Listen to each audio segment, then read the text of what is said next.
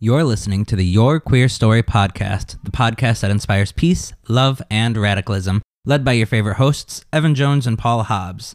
Trigger warning. Our content covers centuries of LGBTQ plus stories, and occasionally we may use outdated language or cover topics that include violence, assault, homophobia, transphobia, as well as other injustices against marginalized communities. Make sure you subscribe and review wherever you are listening, and be sure to follow us on all social media at Your Queer Story. And if you want exclusive content, join us on Patreon at patreon.com slash yourqueerstory. You're here, now let's get queer.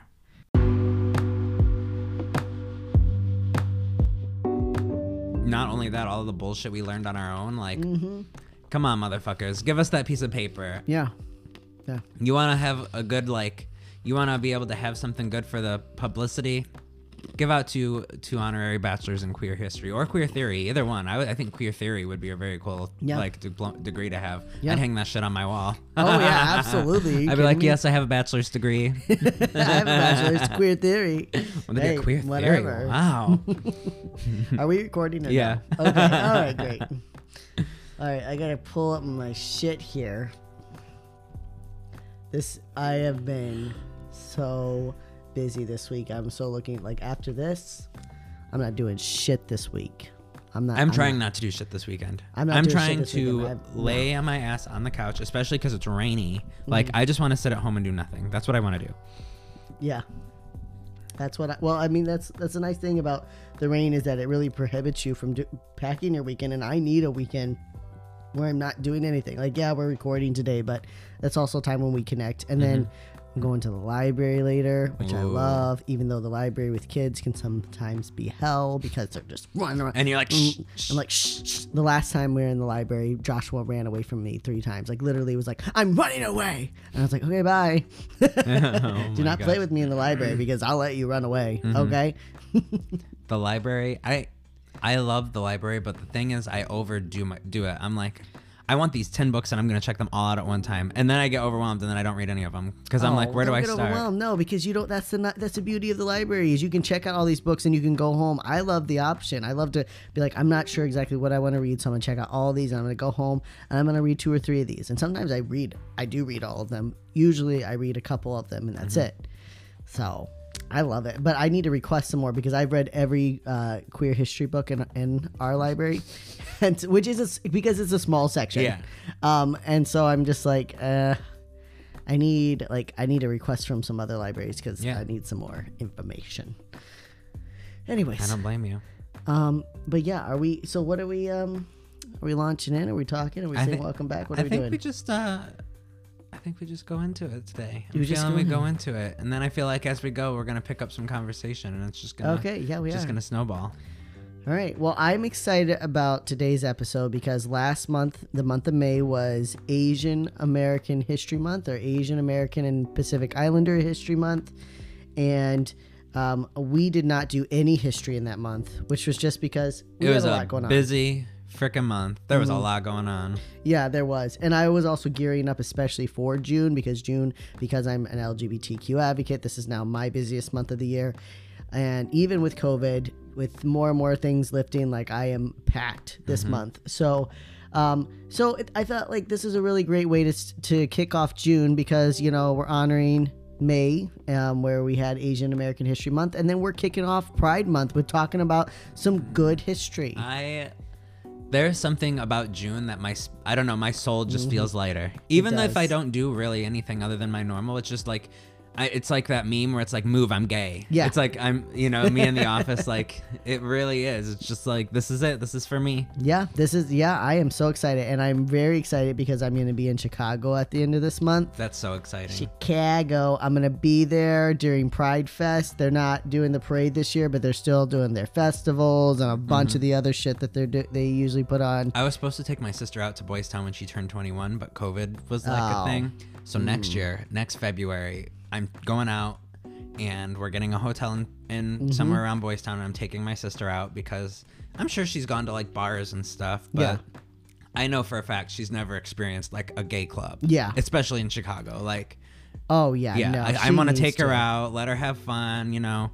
she'll feel comfortable because it's not going to be a bunch of creepy men hitting on her. Mm-hmm. She might get hit on by some lesbians, but that'll be a new, know exp- well, maybe not a new experience for her. I don't know, but um, but you know, it's usually a little for for straight women. I feel I have found that. Well, I don't know that she identifies as straight. I'm assuming Mm-hmm. um, that gay clubs are very freeing Yeah. because they don't feel like pr- like pred- predatory men are like you know Yeah. like constantly like trying to make a move or something. Yeah. I and if you're in- there in February, you'll probably find a hotel that's pretty cheap. Yep, exactly. I did f- try to book a hotel in like the heart of Boys Town, and it was outrageously expensive at that time. oh, oh, I'm Of course sure. it was. I thought I would get away with it because I was like, oh, COVID, maybe. I, Mm-hmm. no, no, that wasn't going to happen. So, um, I, but I'm not that far away, and you've got the bus system, and even walking, it's you know, it's not that easy. bad. Chicago's so easy. it is so easy. It's on a grid, so it's great. Makes sense. Not like Rhode Island where No. there's just no sense of consistency. Nope. There's eight-way intersections that just come out of nowhere, and there's no rules. And Mm-hmm. Yeah.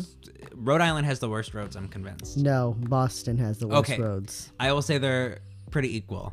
Uh, But Boston, the only thing that makes it worse is every road's like a one way. So if you make like one wrong turn, you're like 20 minutes out of your way now. You're because going all the way down to try to turn around. city, yeah. there's a lot of one ways in in Providence too, but not like Boston. Mm-hmm. And oh my god. Anyways, but yeah. Um, I'm excited about that. So, a couple things happening in Pride Month, Mm-hmm. and then of course we're gonna be here for you in Pride Month. Yep. Plus, I'll be. Mm-hmm. God, wake up. this coffee Yeah. is not kicking in yet. No. I need to like smack myself. Um, Pride Month, uh, June, I will be at Newport Pride working for my day job, Yeah. but I'll still be there. It'll be a lot of fun. Yeah, passing out condoms or Uh, we're selling um, Pride little Pride kits. They have like fifty dollars worth of uh, product and like coupons and stuff inside. We're selling them for nineteen ninety nine. Then ten dollars of that is being donated to an LGBT organization. oh, that's cool. Yep. And cool. um, we're also doing like a spin, like a one of those big wheels. You spin it and you get like a prize or like a discount or something. And Mm-hmm. Yeah. We're doing raffles and just all kinds of fun stuff. Nice. That's gonna be fun. Good. That's good. So I guess we'll get into it. Um, we thought it was best to kick things off with a much anticipated episode on queer Asian American history.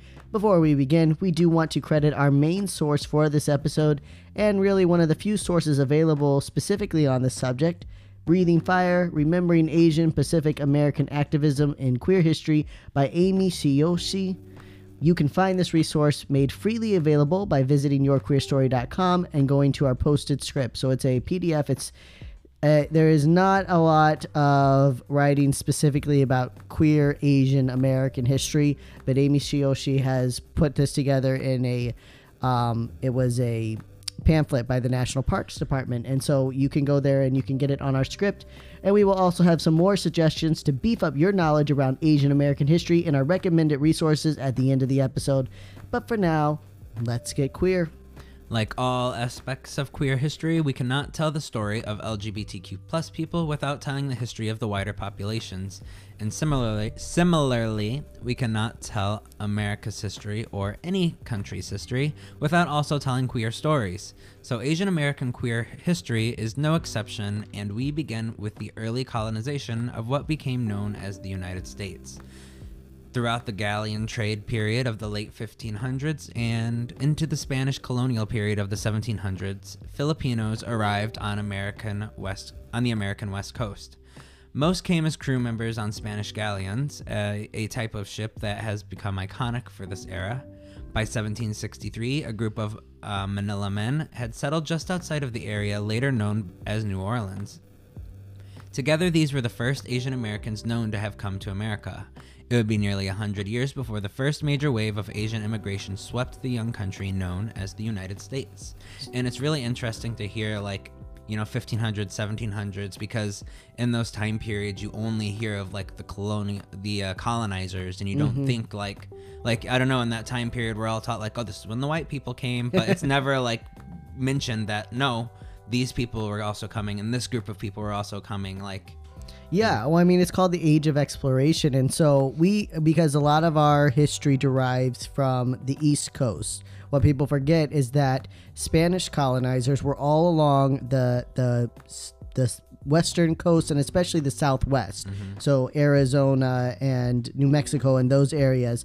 And and they were bringing with them again all of these groups were also bringing with them slaves. They were bringing with them indentured servants. Mm-hmm. They were bringing with them any people that they could find to man their crews. This Many was people still that they could harvest. yeah, but yeah, really, and and this was a this was a very terrifying voyage at this time period. So it was hard to find a lot of sailors that would go, and you so you're getting anyone you wanted, and so all those groups end up also establishing communities because some of them were banned from returning home, or they didn't want to take the voyage home, or they liked the adventure of a new place. So again, yeah, you have you know Spanish colonizers, you have um, Asian individuals, you have a lot of black individuals, you've got people from all over Europe that are coming and colonizing these parts of the world, or this part of the United States. It is important to note that the term Asian American, or AAPI for Asian American and Pacific Islander, covers a wide swath of people, including Chinese, Japanese, Vietnamese, Korean, Filipino, Indian, Pacific Islander, and many more. There are at least 50 ethnic groups in this category, and America's deliberate exclusion, ignorance, and lack of interest in understanding di- and differentiating these populations has led to AAPI people banding together. Even though customs, cultures, and histories can be radically different outside of the United States, here in America, many Pacific Pacific Asian Americans are often lumped together.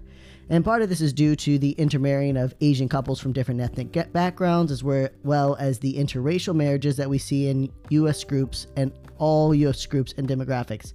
In this way, AAPI has come to represent a similar meaning as the term black. So when we think of black Americans, we're we're thinking of a group of people that are banded together by their their um, color of their skin, Right. but their ethnicities and their histories are different. Yeah, totally different. They could be, you know, um, Dominican or anything, and they're Mm-hmm. Yeah. all just lumped into the same group of people.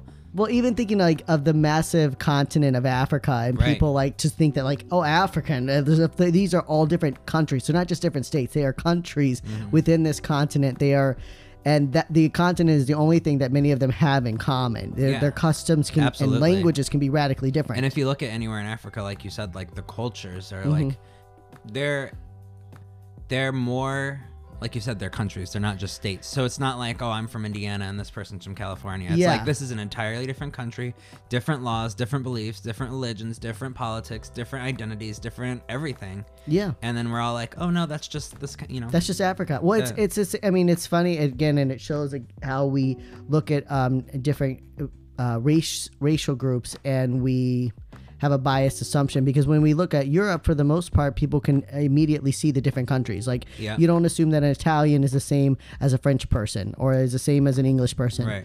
But then when we look at Africa, it's like, oh yeah, Africa. yeah, You know. all at once. and same thing can be with Asia. I do think that there's sometimes there's some more distinction, but not as much. Right. And so the same way the AAPI community and we have seen uh, has been lumped together, and we have seen relevant evidence of this during the height of the COVID-19 epidemic when Donald Trump's racist labeling of the Chinese virus prompted China virus. China virus. Yes, I think he also called it the Chinese Oh, virus, sure but the China all kinds of virus. Anything about that. But this prompted wide discrimination and harassment of AAPI populations of all backgrounds and groups. For much of the last 50 years, the AAPI community has turned their lumping into a tool of organization, protest, and progress. I will say, like, seeing their protests in the street, it kind of like, I don't know, because I've seen a lot of things where Asian people talk and they're like, I've been invisible my t- entire life. Mm-hmm.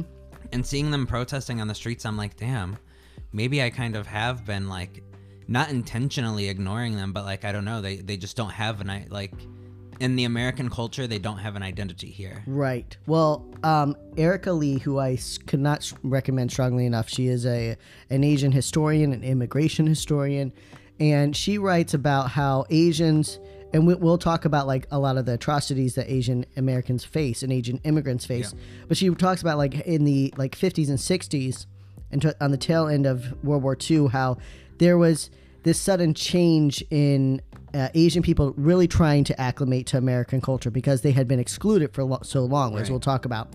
And then they start to be held up as a standard of, oh, that's what a good immigrant looks like, to kind of try to de- demean other immigrants. And so, in trying to keep up with this appearance, a lot of people did fade into the background because if they stepped forward, they would be harassed and discriminated against, and because they wanted to show that they were worthy to It's be in America. It's like the queer, you know. Yeah. We're just the good white gays, and Yeah, we wear just like ties and suits, and we we just you know want to go home and have our our little our, our, our little life. family of four. I say as I have a family of four. Literally. But yeah, but they're, they're like we're just like every we're domesticated just like everyone else, and that's true for some people. It's not true for all people.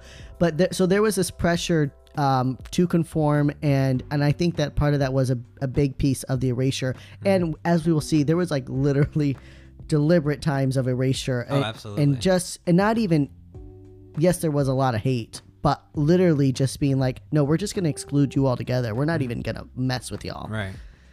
So go ahead. But in the early colonizing of America, the various groups were often kept in a distinct hierarchy, as we've talked many, many times about. Um, this was especially true on the plantations of Hawaii and later on railroad construction sites of the West during the mid 1800s. Japanese Americans were considered the most desirable, reducing them as a prized possession to be owned by white businessmen.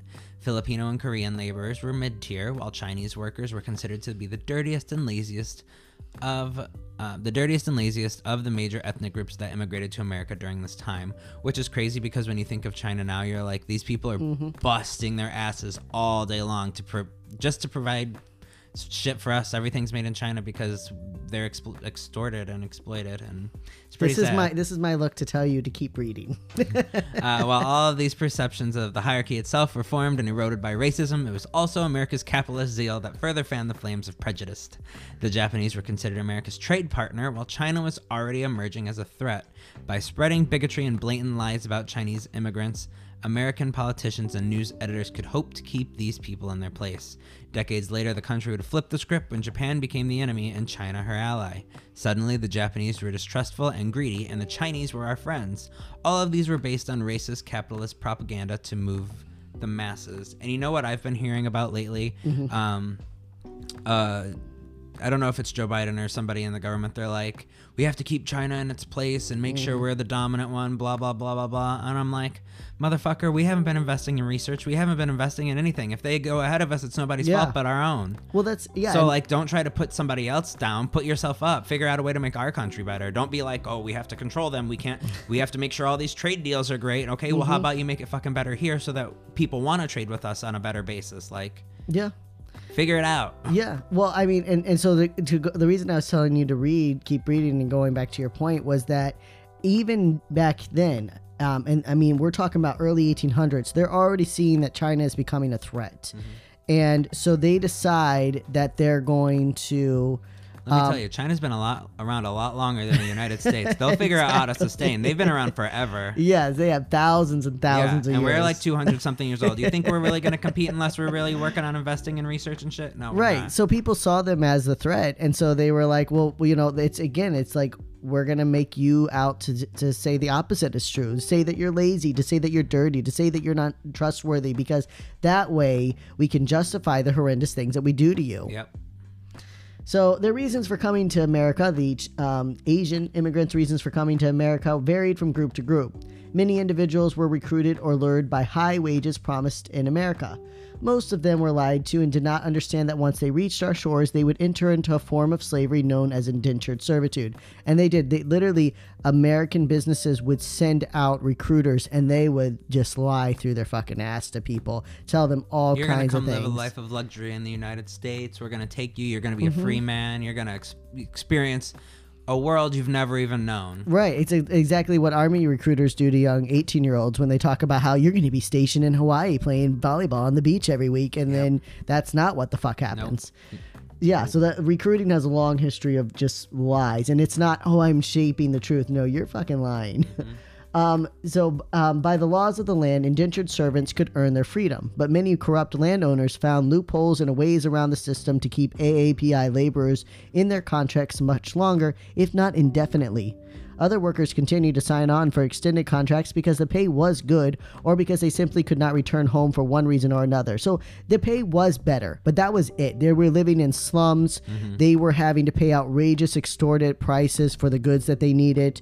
Um, they were they could be whipped, they could be imprisoned, but if they could get that paycheck, they could send it back home, Right. and and that was an incentive for some people. Some of the reasons were uh, also simple, simply the inability to afford the transportation or the stamina to endure the grueling trip again. Many could not return to violence or oppression in their country or particular ethnic group or that their particular ethnic group was facing. And many queer Asians also found more safety on the shores of this budding nation than they did in their empires back home. Yep. Um, as early as the mid 1500s, China had enacted and enforced its first law against homosexuality during the Ming Dynasty. India wouldn't formally outlaw same sex relationships and queer expressions until 1861. Other nations, such as Japan, never outlawed homosexuality or transgender expression, but they did have large waves of homophobia, like the following around the Like Ki- the following is supposed to be the cult like yeah following. the Kaiken Kiken code in Japan. Cake, the Kaken code. something like that in Japan. Korea, Vietnam, and Cambodia have always regulated sexual sexual activity by age and never gender. Um, most of these countries have a rich queer history that weaves throughout their art, religious texts, and folklore. Even if public perceptions in these areas have shifted today to an anti-queer stance, there is no country on earth that is devoid of LGBTQ plus history. However, perhaps it was the sudden influx of homophobia that began to sweep east during this time and the promises of a new world that prompted many queer men to flee their boats to America. Whatever their reasons, by the 1870s, California and Hawaii were already forming underground gay scenes. Imagine an underground gay scene in Hawaii. I bet that was lit. Oh my god! It seemed it seemed like it was like people would comment about how I mean because because Hawaii already was very queer in itself, and, the, then you the have culture and more the identity people. Mm-hmm. of the, the island, like you said, it's queer. Uh, You're like, you know, if you're, um, I don't think they use two spirit. They did Mahu. If you're like, you know, you yes. got like all of these like. I don't want to say luxury. That's not the right word, but you are accepted and you're like a, a you're a proud member of society. You're not, you know, hiding in the shadows trying to creep along like you have to in America sometimes. Right. And and again, to just reiterate the point once again that this idea of gender binary and gender roles and and in that your sexual orientation roles are all these Western Christian European ideals. This is not the reality for the rest of the world, even in China. China, I mean, again, China had been around for thousands of years before they enacted this, Yep. and it had been queer for those thousands of years. So, th- and so a lot of people who had spent, who had grown up in these long, long traditions of queer expression, what we would consider queer expression, are suddenly having that stripped away. And so that that's also an incentive of like, well, maybe I can go somewhere else, and maybe in this new Right, world yeah. we won't have these restrictions. Surprise, motherfucker. That's what we do. All right. So, yet even AAPI immigrants who would not consider themselves queer had a manner and understanding around sexuality that American that the American cowboy simply could not understand, or at least pretended to refuse to understand. Because we all that's exactly. We all know what the cowboys were doing. Asian men were softer and often performed tasks that American men had deemed only suited for women. Some of this was cultural, some of this was out of desperation. As Chinese hate began to rise on the West Coast around 1870, more and more Chinese and other Asian immigrants found themselves out of work. Forced to go into business for themselves in order to survive, many started restaurants and laundry services for income. As popular as these new industries were, several towns organized mass review- removals of Chinese and later Korean, Japanese, and other AAPI communities, often kicking hundreds of families out into the desert and leaving them to die.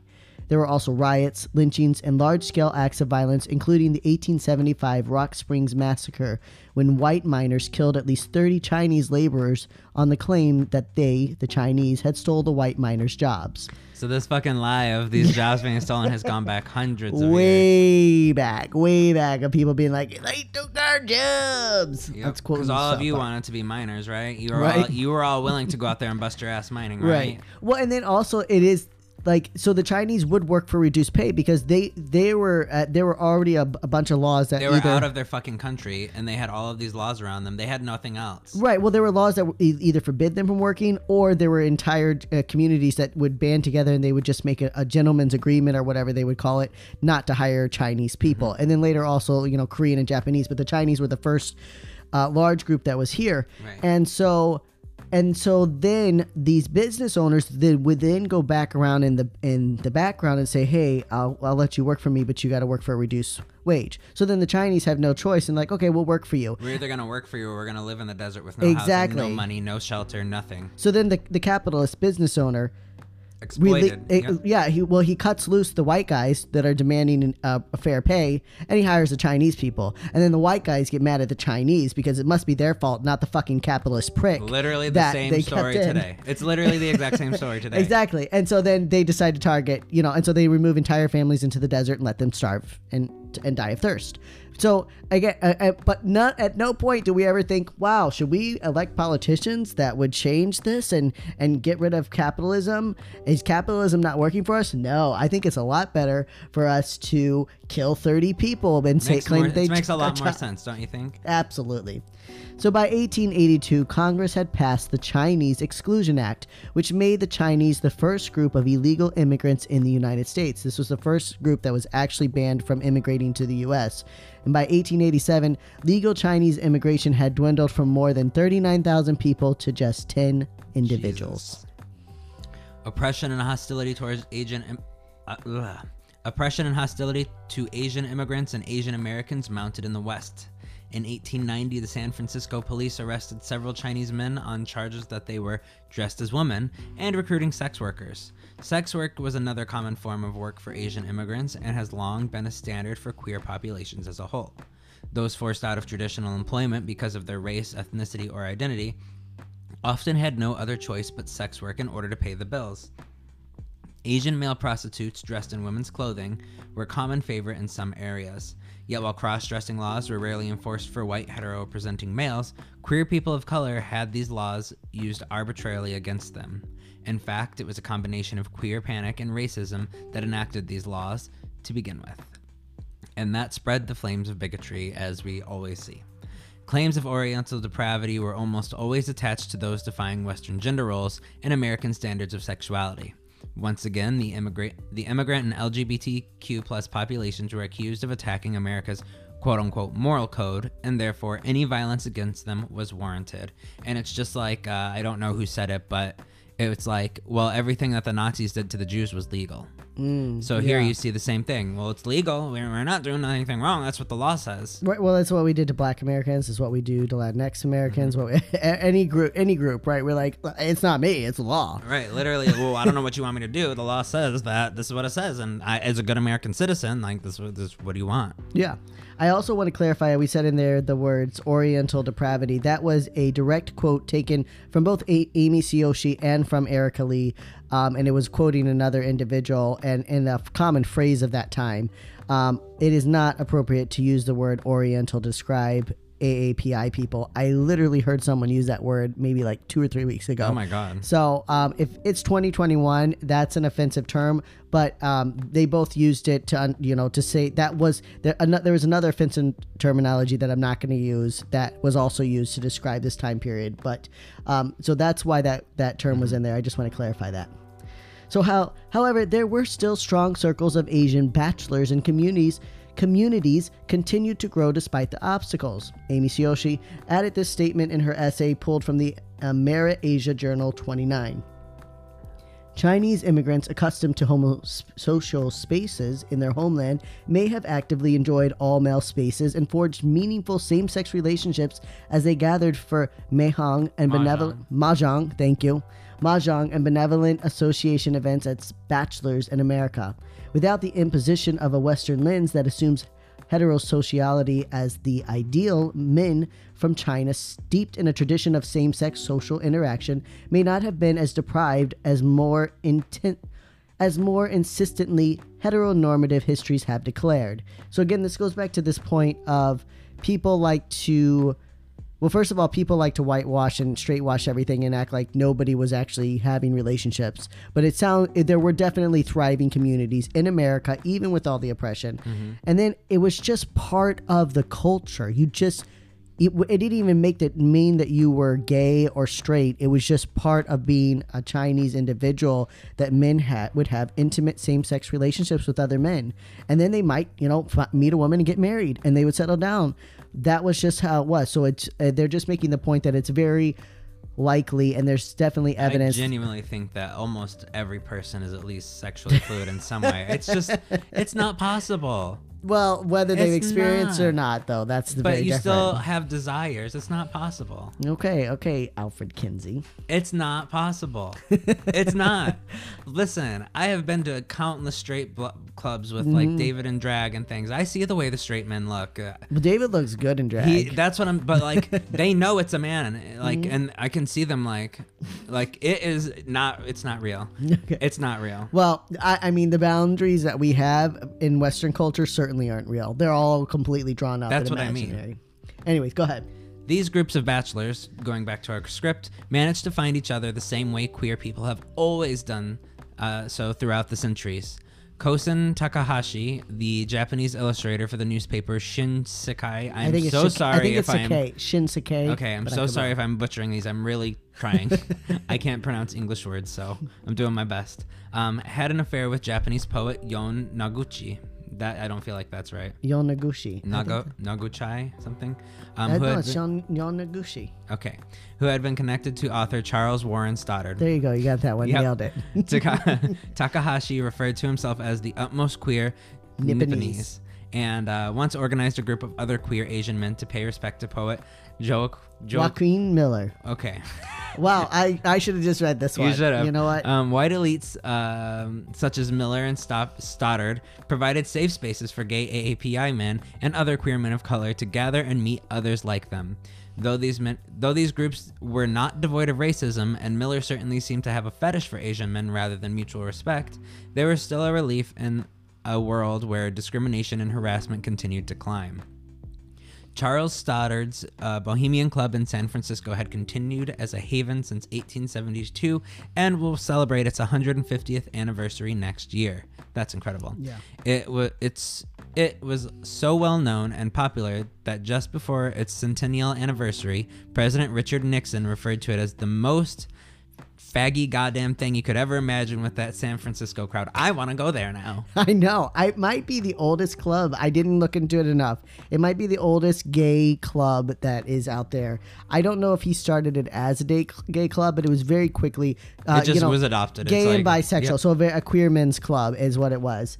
Um, and and so like going back, so it was a complicated. It's a complicated relationship between some of these white authors, like even Oscar Wilde, Mm-hmm. and and they they would like so people like Miller, um, like Joaquin Miller, it would or Joaquin Miller. I I feel like it's Joaquin, but you know what? I shouldn't. guess people like Miller would fetish fetishized Mhm. Asian men, and It But- still happens to this day. it, oh, it still happens. We still we still see that all the time. So that's not a, that's not an excuse. But there also wasn't a lot of places to go, and so and there definitely weren't a lot of places to go in mainstream culture and Right. society. So being able to get into the Bohemian Club was a really big deal, and people like Miller and like Stoddard made way for that. But sometimes they require I, I- Exploited, took they advantage. they definitely exploited. It's kind of like um, what's his name? What's what that? A- about. Alain Locke, Yeah. who you know he had he had opened doors and he would help a lot of black artists, but then he There also exploited them. There was his fee. You know he he it, he sexually exploited and sexually sexually harassed these individuals to get his fee, and we find that again, and we've talked about that. It's become seems to be a standard in some gay male circle, gay male circles, Yeah, They abuse their power. yeah, they abuse Billie their power. Eilish dropped a song about that. It's called Your Power. It's Oh, actually really it- good. Yeah, is that what it, I haven't listened to it, of course, because I, I try not to listen to Billie Eilish, which I'm not. This isn't just my own personal thing. I have no like moral stance against Billie Eilish. I just don't like her music. Anyways, Well, um, just so you know, Evan, uh, Billie Eilish is the most listened to artist by our fa- patron by our listeners. so- I know, and you know what? And I think I'm happy for you all. I really am. Good for you. You know what? Who I do love right now is Olivia Rodrigo. Who is that? Well, you know what? See, that's what that's our problem. I if you love I you would like Olivia Rodrigo. I think you would at least like one or two of her songs. I'll check her out after. I She's got a, a new album called Sour out that you should check out. Anyways, let's get back to the script. In 1917, another law would pass that directly impacted both AAPI and LGBTQ immigrants. The Immigration Act of 1917 banned people considered mentally defective. Well, damn it, I couldn't have came. You're right. Uh, I- they really would have been like, do not let him in the country. is he gay? Does he also have a mental illness? It's- Absolutely and he's not. also a socialist, and he wants to end capitalism. Do not let him in the Oh, country. God. He, and he's engaged to Puerto Rican? I don't think yeah, so. I'm like the anti. Um, yeah.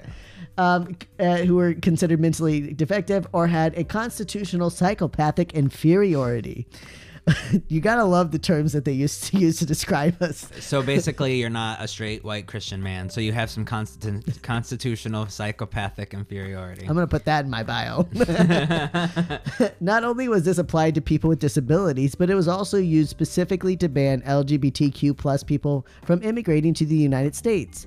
The same language would be continued in the 1952 Immigration and Nationality Act, and the ban on queer immigrants would remain in place until 1993.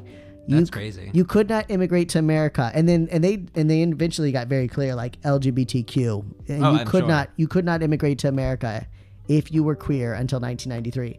During this time, in 1993, a new HIV ban was put in place which excluded many people, but gay men in particular were targeted. This ban would not be repealed until 2010.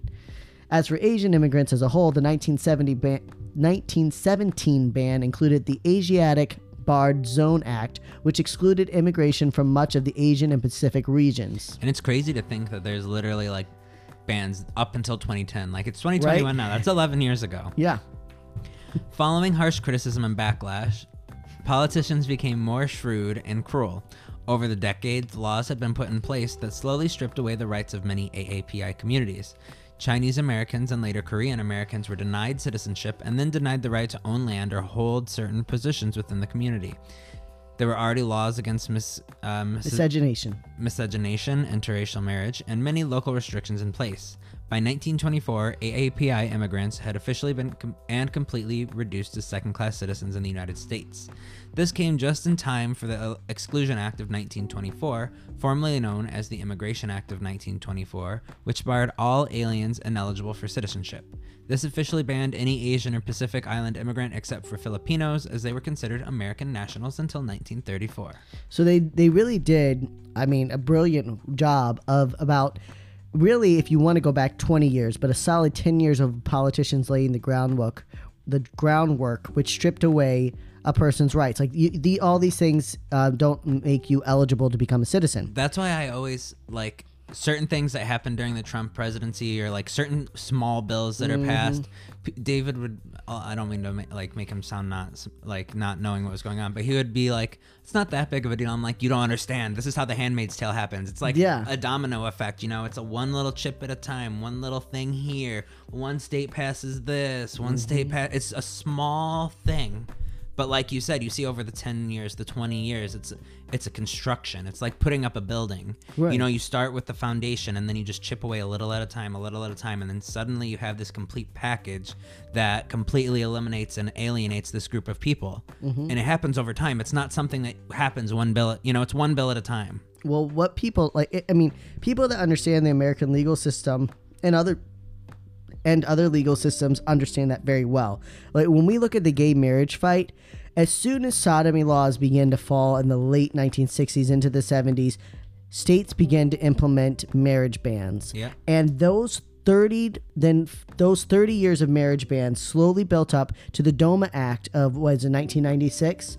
So you had 30 years of groundwork before you got to that and then that act itself took almost 20 years to repeal. Exactly. So that's why it matters. And we put the, all that together. That is 50 years of people laying the groundwork to finally ha- have to force people like Jim Obergefell to go to um, the Supreme Court and have his marriage that had already, you know, his marriage rec- legally recognized. That's Yep. why those things matter. yep.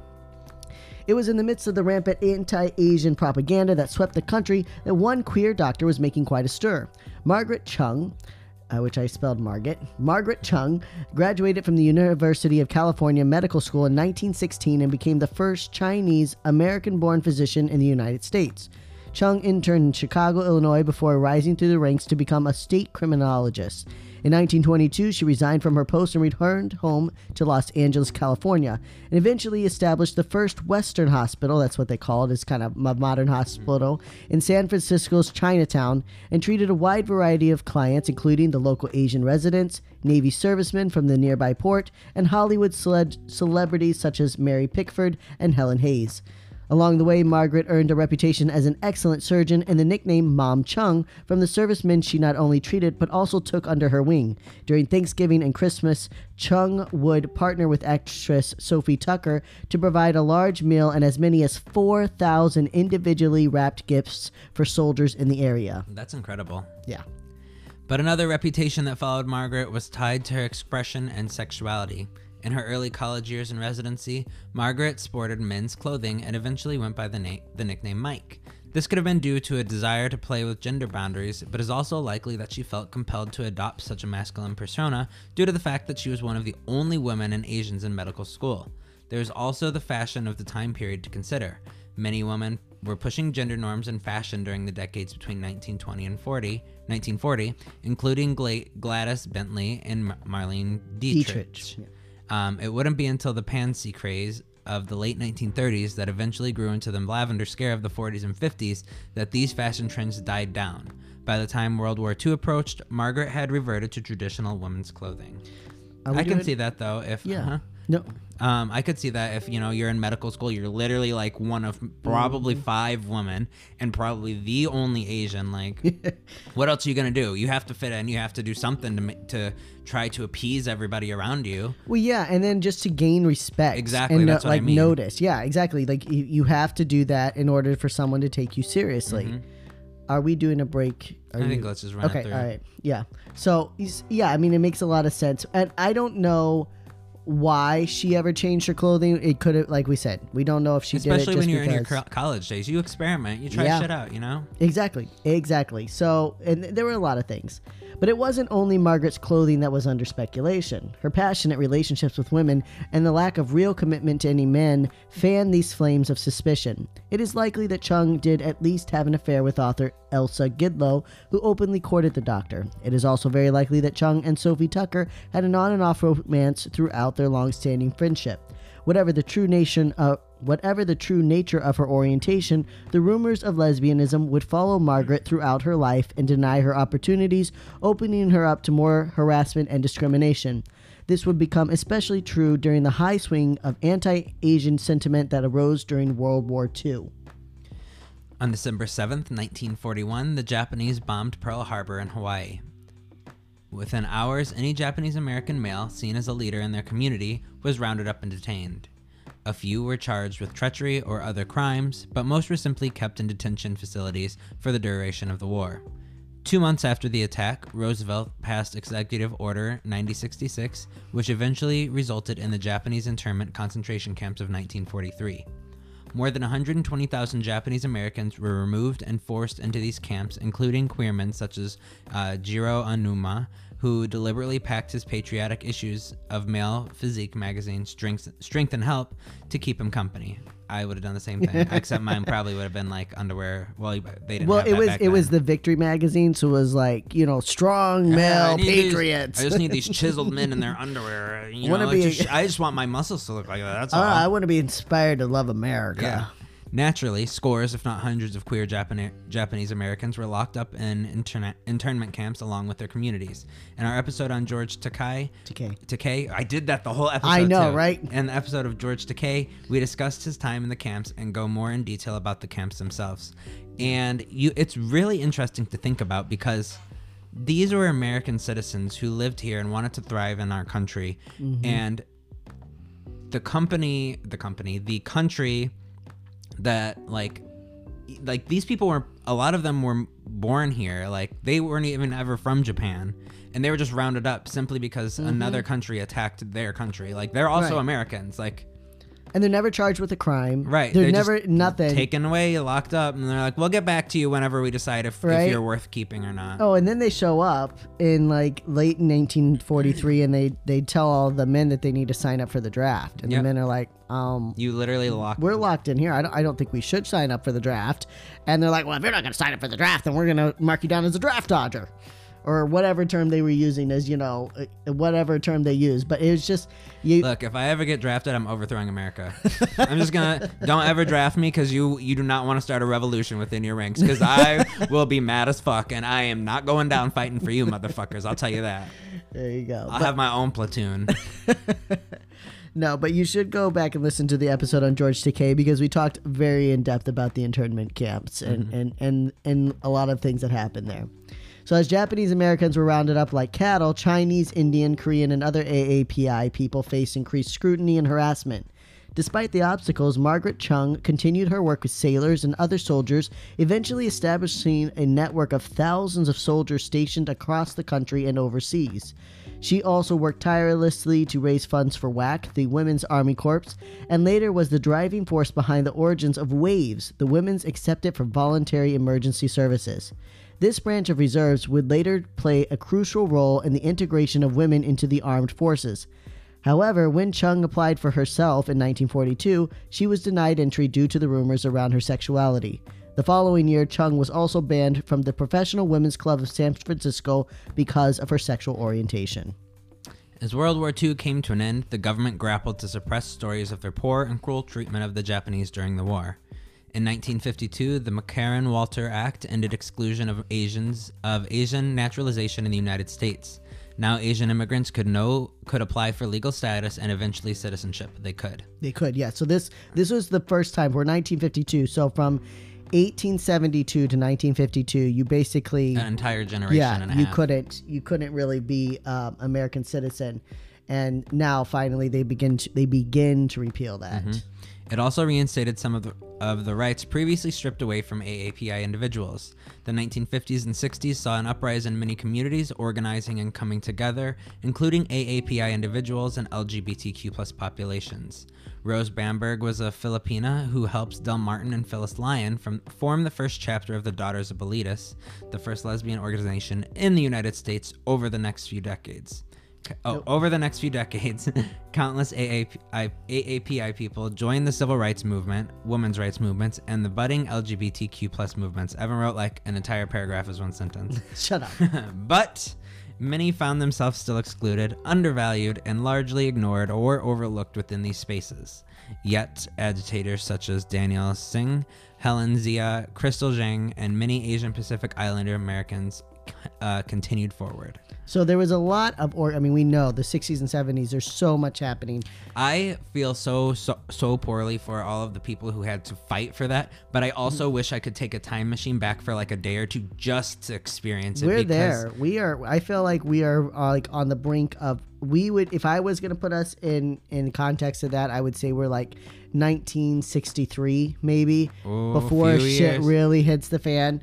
That's that's my personal opinion. So, but I get what you're saying. Like there was so much happening. It Mm-hmm. was so much agitation, and Asian Americans were part of all of it. They were in everything, but they're still just completely ignored, right? Like if you're talking about the civil rights movement, you're only talking about the big black leaders. If you're talking about the LGBTQ movement, you're only talking about the white big white guys. Yeah. Like you're not talking like Asian Americans were part of all of this and it's still just like, yeah, yeah, yeah, thanks for coming guys, but you're Yeah. not fully part of it. Right. On the streets outside of the Compton cafeteria, Tamara Ching helped fight back against the police as protesters threw cups, saucers, and silverware at cops and later burned a newsstand outside of the restaurant. Just one year before, the United States had fully repealed their ban on Asian immigrants and passed the Equality Act, which granted Asian Americans equal status in the United States. Of course, the battle for recognition was only truly beginning, especially for LGBTQ members of the AAPI community. Amy Sueyoshi writes, Clearly, queers among Asian Americans existed in early Asian American history. As they sought out same sex intimacies, they too contributed to the changing face and social dynamic of America. A number of them more specifically shaped American modernism, the U.S. military, and Hollywood. Nearly all interacted in- with whites in unexpectedly intimate ways. They have also only recently appeared as queer or possibly queer due to the work of largely LGBTQ scholars attuned to forging a history relevant to their own lives. While many may perceive Asians in America as closeted in their earlier part of APA history, historians who privileged heterosexuality and whiteness more likely rendered them irrelevant and therefore invisible in America's past. Yep. And that's what it is, the invisibility invisibility. Yes. Kitty Tsui's Kitty Tsui's. Kitty Tsui's 1983 book, The Words of a Woman Who Breathes Fire, was an inspiration for many queer American wo- Asian women, um, including Catherine Hall and Che Villan, Vill- Villanova. Villanova, who formed the Asian Lesbians of the East Coast um, that same year. Just a few years earlier on the West Coast, the Asian Pacific Lesbians and Gays had uh, been formed in Los Angeles. Throughout the 80s and 90s, queer Asians continued to organize and claim spaces in the evolving in the evolving world of the LGBTQ plus movement. Today, there are scores of organizations across the country um, dedicated to help queer AAPI individuals. But with as much progress as we have made, we still see the need for more representation and support. The recent Atlanta spa murders and the high spike in anti Asian sentiment show more than ever that our queer Asian and Pacific Island siblings need us to show up. And your recommended resources for today are, of course, Breathing Fire by Amy Sueyoshi, which is available on our published script. We also recommend The Making of an Asian America by Erika Lee. She also has her book, America for Americans, which is about immigration as a whole and the xenophobia around outside groups in America. And there is also the book, Dr. Mom Chung of the Fair Hair Bastards by Judy Tzu-Chun Wu. And so you can check all those out with our published script. And yeah, I hope I hope it's been good. And we do apologize for the names that we mispronounced. Feel free to reach out to us and let us know. We will um, be happy to you know talk about that not next week's episode, but the following week Yep, when we go and record. we always also uh, any criticism or anything that you might not think like we covered properly or we didn't fully go into as much as we could have let us know we always address it and we love to kind Mm-hmm. of you know share as much knowledge as possible yes. With that stay queer Don't get lobotomy. we love you our little allied hookers and a succulent sapphists. resist the oppressors our proud homocrats and have yourself a sodomy circus. or don't and Black, black, Lives Matter. Thanks for listening. Remember to subscribe and review wherever you are listening and follow us on social media at Your Queer Story. Like what you heard? Want to share your story? Send us a voice message to add to the podcast from the Anchor app or at anchor.fm slash your queer story. And if you would like to support the work we do or get exclusive content, check us out on patreon.com slash your queer story. See you next week. Bye.